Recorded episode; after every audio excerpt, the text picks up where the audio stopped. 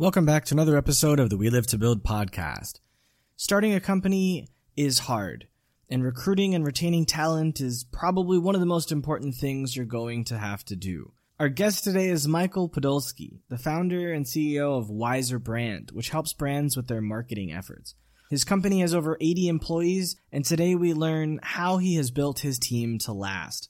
Specifically, we talk about what was the most important first hires, the importance of hiring in-house, when you should hire an HR manager, how your company changes after hiring an HR manager, how having an HR manager helps with the recruitment process, how often you should communicate with your department heads, what can you do to retain your employees, and how has he changed over the entire process of running companies for the last 15 years. So thank you very much to Mike, and I hope you enjoy the show.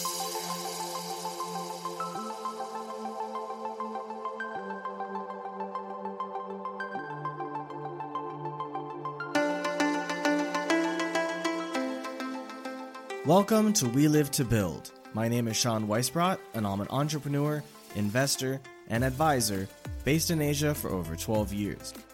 Join us every week to fast track your personal growth so you can meet the ever increasing demands of the company or companies you are passionately building. Time waits for no one, so let's get started now.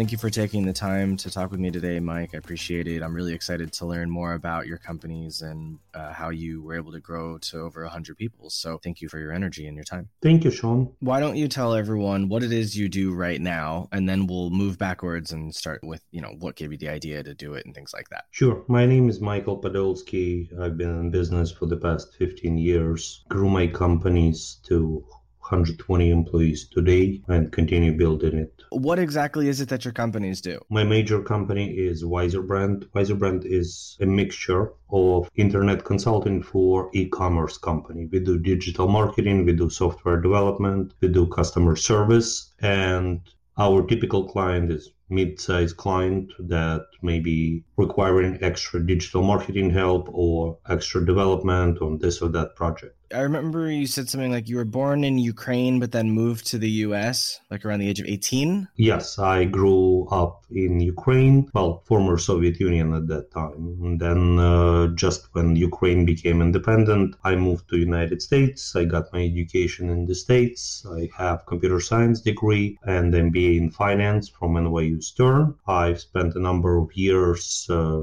more than a dozen years on Wall Street, working as a software developer for major trading floors, trading houses on the street before launching my own businesses. You also said that even though you've been in America for decades, you have an American company, most of your team is actually still in Ukraine. It just happened that way. Yes, I tried Philippines, I tried India, uh, and then I went back to Ukraine. I have built a successful team in Ukraine. What made you decide to work with people in Ukraine? And do you think that working with people in Ukraine was the reason for your success and being able to scale to so many employees? It certainly played a role. Employees uh, abroad are more competitively priced than US based employees. We've managed to build a remote company where everything is being done remotely for us. There is no employees besides two partners in the United States. Everything else is being done out of Ukraine. We have full infrastructure that we need to operate there. So, when you say remote, do you mean that everyone is working in their own houses, or, or do you have actual offices that they go to in Ukraine? Mm, right now, uh, everyone is working working remotely, of course, because of uh, current pandemic. But uh, usually, we do have offices in Ukraine where people are able to meet and work together. What were the first two years of developing this company like for you? It was a lots of fun. The hardest part is to find right first employees. What we've done is we hired five people to do one task, and that was content building task. Copywriters, so to speak. We went to Ukraine. We've hired uh, an auditorium in at the local university. We spent two or three weeks training. That was rigorous eight-hour training days, speaking to people, training them what they're gonna be doing, having tests every week. I believe the first collection of people. We've had like seven or ten people. And by the end of three weeks, we were left with five of them. Those were absolutely right people that stayed with us for a very long time. One of them is currently running one of my companies in Ukraine. So the selection of first people is crucial in order to make the right choice and move forward. Now I perform this function for other clients of mine that are willing to build their base in Ukraine. I have it as a function of my office for Wiser Brand. What I do is I pick the right person that will run the team and that person comes on board first and then it's like a skeleton that you use to bring other employees on board. Don't start by hiring an HR person. No. Hire first technical person. Hire first persons that you can incentivize and make them interested in your project. That's the key. Once you find the person who really, the person may be lacking some knowledge. You can, that's fine. You can train them, but their heart must be with you. And that's extremely important for the first people you get. Yeah, I definitely agree. I'm lucky that I have a background in psychology, so I've done my own HR work. I'm trying really hard not to hire an HR manager, but I think probably by like 30 or 50 employees, we'll have no choice. Uh, look, uh, absolutely. Yes, you have to hire an HR manager at a certain point. We've hired HR at 20. So, how long after you started the company did you start to see revenue? Our first company that we've started, uh, we've invested $100 each it was profitable months three. Um, and then, so then, how long was it until you were able to hire your first round of employees? You said you hired five people at once. Our companies are completely bootstrapped. We never go out and ask for money. Uh, investors or banks. We run our companies very lean and we only invest our own uh, money. That's how we've built to the size we are, just organically growing. After about a year and a half, we went to Philippines and that was for a year and we were not successful. So we were wasting money money for about period of a year. My own experience with philippines was not a good one. I've heard a lot of companies that had successful track record with philippines. I guess it also depends on the vendor selection. Maybe we've done a wrong vendor selection at the time when we were building it. We didn't go to Philippines to hire people. Uh, we remotely hired a team. That could have been a mistake. Right now, looking back, uh, we maybe the approach was wrong. I mean, I have eight people from the Philippines that I've hired. I've never met a single one of them, and they're all great. So I'm sorry that you didn't have a good experience, but uh, you know it's okay. It worked out because you you have success in Ukraine. That's all that matters. So, what was the reason why, if you had money coming in in month three, that you waited another year more to start looking for people? So this project started as a weekend project for us. Something to do, uh, fun. We really enjoyed it, me and my partner. We started hiring only when we felt a need to expand and do more besides our own Saturday activity. That's why we didn't rush to hire right away. So the first year and a half, you didn't have any employees. Then you went to the Philippines and you spent a year trying to hire, and then you went to Ukraine. We've hired uh, people quite fast, and start uh, that team grew from one person to a group of eight people in about a year. Right, so we've hired one person, then that person hired additional seven people. At the end of the year, we've had eight people in Philippines, but it didn't work. So you fired them all, and then you went to Ukraine. Yes. And so then how long did it take in Ukraine to find the first batch of people? As we were finishing work uh, in Philippines and we've made the decisions that we're gonna try something else, uh, we've hired a consultant someone who was uh, work started working part time for us in Ukraine, helping us look for talent of certain type. That person, his name was Alex, if I remember correctly. He started looking for people and started to arrange for us to come, uh, secure the hiring of the first batch, and organizing that audience in the college where we would be training people. It was a different approach that we've taken on establishing a base in Ukraine. We were more proactive. We actually went there to do it. You said that the first batch of people you hired in Ukraine were specifically content writers, right? Yes. So, how long after them did you hire the next group of people and were they also content writers or were they tech people or cuz you said HR was around 20, so uh, once the content writers were established, we started to have a need for more developers, right? Me and my partner are developers, but now we were generating more and more ideas around the business that required additional development. And what we've done is we've hired a vendor in the same city in Ukraine. We've hired a person, and that person had entrepreneurial desire to build his own business. We've hired him as a vendor, right? As a contractor. As we needed more and more work to be done, he brought on additional people that worked for him. For us, but through him. Two years or three years later, we understand that we want to bring together our assets and place them in an office so that they work together. Right at that point, people uh, we didn't have an office. People were working remotely, but we felt that uh, it would be best if people work in one physical location. So I asked my copywriters, uh, my employees, they uh, chosen that they uh, want to come to the office. But my development vendor said that he is not interested to join me in my office. So that was an interesting dilemma for me because all of my developers was like for developers at that time. How do I get development knowledge back in house? We've had an interesting conversation with that vendor, and I told him, look, I want my developers in house. He understood, he agreed. So I started hiring internal developers that were working side by side with that vendor already in my office. And over a period of a year,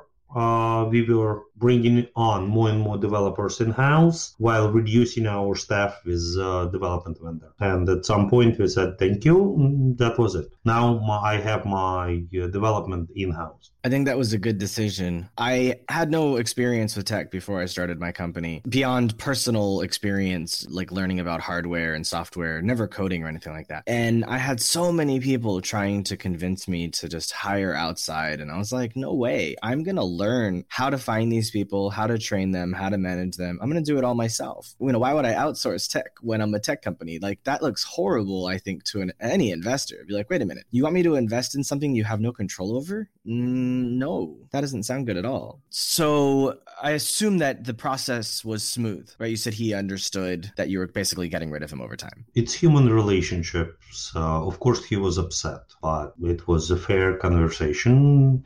I am a very straightforward person. I made three offers to him to relocate to my office, but uh, he felt that I understand. Look, he had other consulting jobs that he was doing on the side, and uh, he made his decision that uh, he wants to stay independent. It was his business decision. It was fair. And uh, look, we communicate today uh, for different reasons from time to time. Right now, one of my businesses is competing with him. But if we get an interesting project we can share, we do talk. So it was totally friendly and to- totally business relationship. Uh, and he knew what I was doing. I was not doing it behind his back. Yeah, I think that's really important to have that open and honest communication. Was the HR manager next then? Did you hire 15 developers or? No, at that point, one of those copywriters was already managing the group of people. So, and she was managing the group and we've had trust in her. She was running very well. She would consult and she would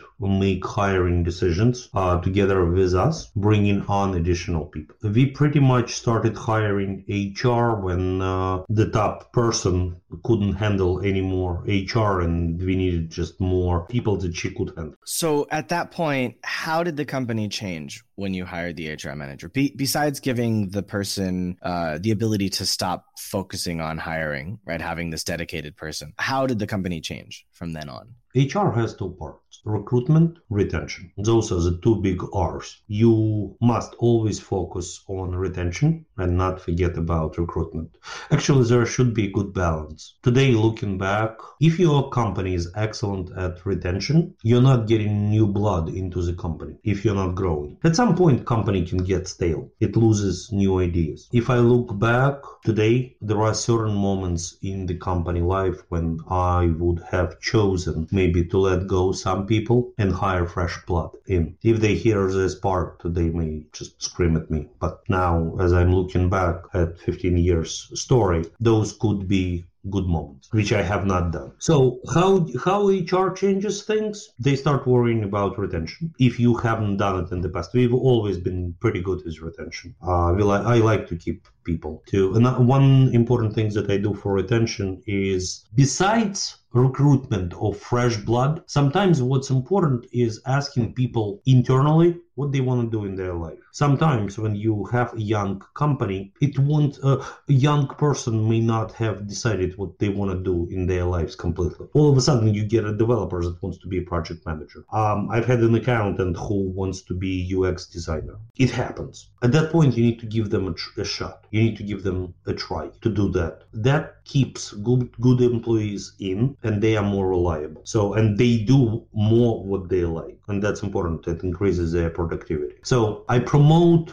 intercompany transfers from when one person can move from one company from one department to another i actually as i grow my businesses i've known to poach good people from old company to build a new company it is helpful uh, for me and is also helpful for employees because it gives them an opportunity to grow and everyone else sees that there is an opportunity for them to grow as well if they show aptitude to a particular task or have a certain ability yeah i definitely see that uh, within my own company. Like I had one guy on back end who I just one of the most incredible communicators, you know, with documentation. You ask him to document something and it's like so beautiful and clean. And he was with us for a year and a half. But when he left, we hired someone else to come in. And within two hours of their first day, they were already contributing code because of just how easy it was for them to walk in and understand how everything worked because of this documentation. He wanted to have more experience managing people, but we just didn't have a need for a second backend developer. So we couldn't give him the opportunity. Uh, so he left and, and worked with someone else. And so yeah, it definitely happens. And whenever I talk with someone, like I ask them, what is it that you're looking for? How can I help you get there? I have one guy who I hired recently uh, who has many years of experience managing teams, but we didn't, we weren't sure that we needed him to do it. Not because of his personality or anything like that. We just weren't sure. But then we brought two other people on and we realized that he had the most experience of the three. So we thought, hey, we'll let you manage them without like having a title of being a lead because like he's not he's not allowed to merge code but he can do code reviews and he can work with them to figure out in what order they should develop and who should take on what tasks. So that's been really helpful. So did the pace of hiring increase because of the hr manager? And how did you handle it? Did you say like hey we need to hire a new developer now go find one like how, what was that process how do you communicate with hr to know that there's a new person to hire time when hr manager came in we already had departments and department heads each department I wouldn't make a decision to hire or not to hire. I relieved myself of that ability. I can step in and say, hey, we need to hire in that department now. If I can foresee something.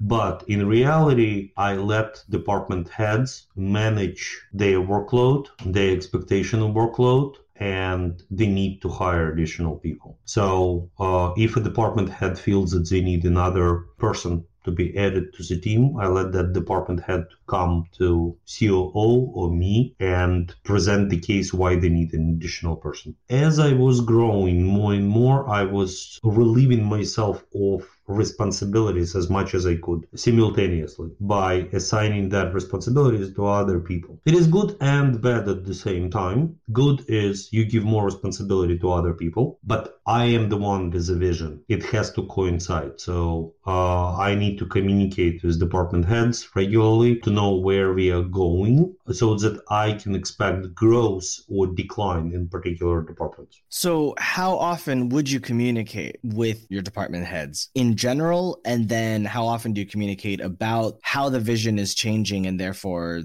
like who they should be hiring or not hiring, things like that? It depends between different companies, different structures. In one company, every day 30 minutes every morning us time. Um, there are six of us so that's five minutes each and we talk only about very important stuff what's on the table today. And that has been very efficient very efficient. Uh, that's for the wiser brand for consulting company. Head of sales speaks about new prospects. Head of hr speaks about hiring new people marketing talks about their progress operations manager speaks about uh, seats computers and stuff like that right so we are all on the same call. Head of sales starts. They show us the pipeline. We know what kind of recruitment we need to bring on board, how to make the brand. In another company, I speak to department heads uh, once a week, roughly. Uh, on random in random fashion no particular schedule there is one meeting that uh, once every two weeks for all department heads and me you need to,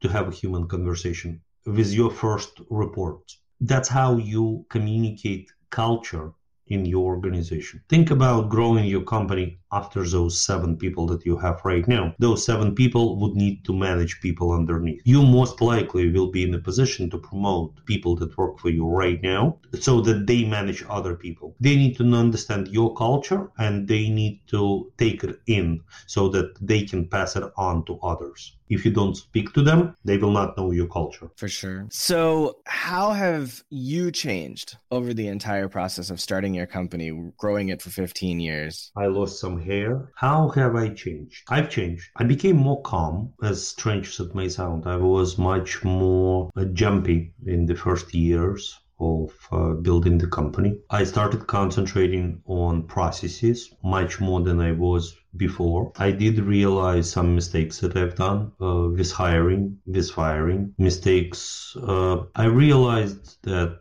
I regret most things that I have not done. I do not regret things that I have done and failed at. I regret most the things that I could have done and I haven't done. Those are my biggest regrets. Okay. What's something I haven't asked you that you wished I would have asked? I spoke about building a team that is flexible. Your team ha- shall have a feeling that they can move around and they have prospect with the company. Even if they don't like something that they're doing today, they have an option of growing. There is one interesting trick that I played with my guys two years ago. I was not an inventor of this trick. I was I've learned it on some conference in Vegas. So I have a company of at that time two years ago, 80 people, uh, and they have 10 top managers. I've taken 10 pieces of paper and I wrote a thank you letter to their parents. So I have 10 heads of departments. It was a Christmas party, and for that Christmas party, I wrote 10 letters, thank you letters to the parents of my first lieutenants. It made a great impact on the parents and on those employees. It made a human impact that is just huge. Uh, it came from my heart. I was really interested to do that. And I told the parents of those people how lucky I am that their parents shared their kids with me for the time that they're spending with me. And I was really grateful. And how old were they? Uh, late 20s, early 30s. So it's like a letter that parent would receive from a teacher, right? It's similar to that, but it is different. So, what's something that you have learned recently that you're trying to implement? Taking a pause in negotiations when you're negotiating a deal, sometimes taking a pause is very beneficial at the right time. Hmm.